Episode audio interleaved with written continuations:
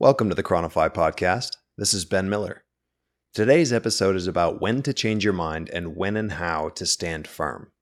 Before we get to that, if you're enjoying the podcast, please do subscribe. And if you're downright loving it, sign up for ChroniFI. Now let's get to the episode. Today's episode is titled The Power of Accountability. We're going to start off with two quotes. Quote number one Well, when events change, I change my mind. What do you do? That's Paul Samuelson. No facts are to me sacred, none are profane. I simply experiment, an endless seeker with no past at my back. That's Ralph Waldo Emerson. I don't have anything against tattoos, but I'm confident they're not the right choice for me. I've witnessed enough cycles within my own life where if I would have gotten a tattoo, I know what it would have been, and I would later have been embarrassed to have that tattoo, or would have a hard time letting myself think something incongruent with the content of my tattoo. Psychologists have a fancy term for this it's cognitive dissonance. It's much harder to change your mind when you're on the record for having a certain goal, opinion, or stance.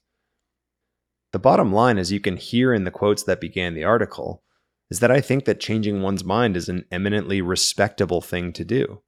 I haven't always thought this way, but the more my mind matures, the more nuance I'm grudgingly willing to admit into my mental model of the world. Just like most things in life, in this realm there is a ditch on both sides of the road. You can certainly be too stubborn or too set in your ways. This is what it means to be closed minded. However, take the opposite to its extreme and you're left with an even less satisfying result. If you blow past open mindedness all the way out to capriciousness, you're left selfless and not in a good way, endlessly reacting to whichever way the wind blows with no backbone to anchor you in place. Last week, I had the privilege of making a new friend. It doesn't happen often at this stage of life, though this past year has been wonderful in that respect for me personally. In the course of our first discussion, he brought up the fact that a little while into his career in banking, he sent an email to his parents describing his plans to get out of banking in the near future and do something that more closely aligned with his values. I was dumbstruck. That's how I knew we'd be friends. This guy had the foresight a decade ago to know where he wanted the ball to go, and the self awareness to know in real time that his then present track was not his always and forever. Not only that, but he expressed his thoughts in writing it reminded me of a conversation I had with a great friend a couple of years into my career, where I basically told him that if I was still a trader at 32, he should grab me by the collar and make me justify myself. I could hear the siren song of more money far off in the distance, and I wanted to set some barbs to make it difficult for me to get sucked in. But this new friend did it in writing, which takes a special kind of courage. There's a common theme here, and that's the fact that going on the record about your intentions can help with follow through. Why? Because it feels shameful to express a forceful opinion only to reverse yourself down the line. If I'm being honest, that's why I'm afraid to get a tattoo. If it was about something meaningful to me, I would feel too embarrassed to change my mind. Or if I did have the stones to change my mind, I'd feel embarrassed about paying for removal of that tattoo when I like to think I'm a reasonably frugal person. This prospect of shame is also why accountability is so effective in achieving outcomes. We declare our goal to lose weight, we have a public marriage ceremony, or we tell a loved one what our career ought to be about. In each one of these cases, we're essentially blackmailing ourselves into adhering to our values. We know it might not always be easy to stick with our commitments, whether they be to our bodies, to our spouses, or to our souls, but that's precisely why we apply some leverage through a trusted third party. So, how can we merge these two seemingly disparate points of view into one coherent whole? That is, how can we know when it's time to remain committed and when it's time to move on? First, we need to acknowledge that just as our past selves were wrong about what our present selves would want, our present selves are wrong about what our future selves will want. That doesn't necessarily mean completely and utterly wrong, just not quite right. I, for one, am glad that I didn't get a Power Rangers tattoo when I was five. Five year old me had a lot of growing up to do before he made big decisions about which Power Ranger was the one to embed in his skin. But it was always going to be the blue one. I'm also glad that 22 year old me didn't get Who is John Galt tattooed on his chest. but that's a different story. The point is, our desires change with time. That makes commitment an inherently risky endeavor. I recently finished a book called The Second Mountain by David Brooks. Thanks for the gift, Dad. One of the more profound parts of the book for me related to Brooks's contention that while the first phase of life for many of us is about cutting ties and establishing our individual identities, the second phase of life is about creating bonds in the form of commitments.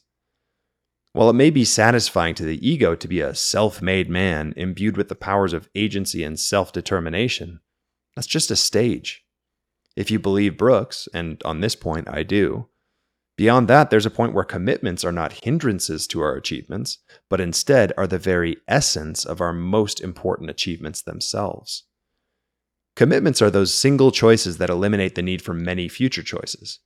They're a way of instating a policy in our lives that reduces the decision fatigue that for me tends to roll in around 3:30 p.m. every day. By forming and voicing meaningful commitments, we proclaim to our future selves that the desire we enshrine in a commitment is not taken lightly, but requires and deserves some sort of break the glass catalyst to provoke a policy reversal. That was yesterday, this is today, is not sufficient in these cases. We owe it to our current selves and our current desires to establish a pattern of honoring the commitments of our prior selves. Otherwise, everything we value and achieve today is ephemeral, since we know that our future selves are likely to be just as willing to abandon our present aims. Okay, enough with the philosophical pretzel brain exercises. The point is this if you want to live an intentional life, it's important to form commitments. Commitment is scary, but it's also necessary. But when we choose commitments, we have to do so deliberately and reasonably. If your commitment is, when I grow up, I want to be a superhero, you have a bit more thinking to do. When you're thinking about making a commitment, you owe it to yourself to consider why you are making that commitment. What purpose is it serving? If you want to be the welterweight champion of the world, are you doing it to get in shape? To make dad proud? To get rich? This is where we distinguish between intrinsic value and instrumental value. Intrinsic value belongs to something that's valuable in and of itself. Think happiness, flow, love, fulfillment, things like that.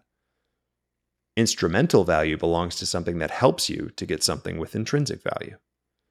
If you make a commitment to something with intrinsic value, it's far more likely to endure changes in circumstances. The classic example would be some version of happiness. While they should be committing to some form of happiness, or satisfaction, contentment, joy, or what have you, many people make commitments to money because it's more objectively measurable than happiness. But money is the classic example of instrumental value. Unless you're extremely short on firewood and it's cold outside, money has no intrinsic value. Making a good commitment involves knowing your why. If you don't know your why, you'll have a hard time choosing which commitments to make in the first place, and a hard time on the back end knowing which commitments to honor. Well made commitments are those that appeal to intrinsic values. When you're making a commitment, you want to be confident that it's directed towards something that is central to your enduring sense of self.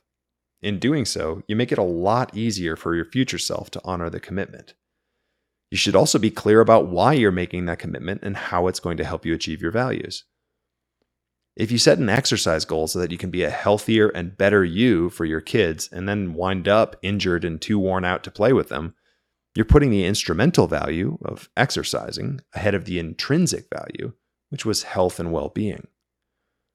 So we know two things that it's good to change your mind to reflect new data, and that it's also good to make thoughtful commitments. If you take the time to make sure you're making the right commitment in the first place, it'll be that much easier to honor the commitment in the future. You can ask yourself, do I still value this why? And then also, do I still believe this is the right how? My new friend identified a why that was bigger than his job, and a couple years after his commitment, he acted upon it. Ask yourself, what's important to you? And what commitments can you make today to see it come to fruition? Once you've thought about it, share it with someone you love and ask them to hold you accountable. It's a great way to increase your odds of following through, and they'll almost certainly be honored by your request.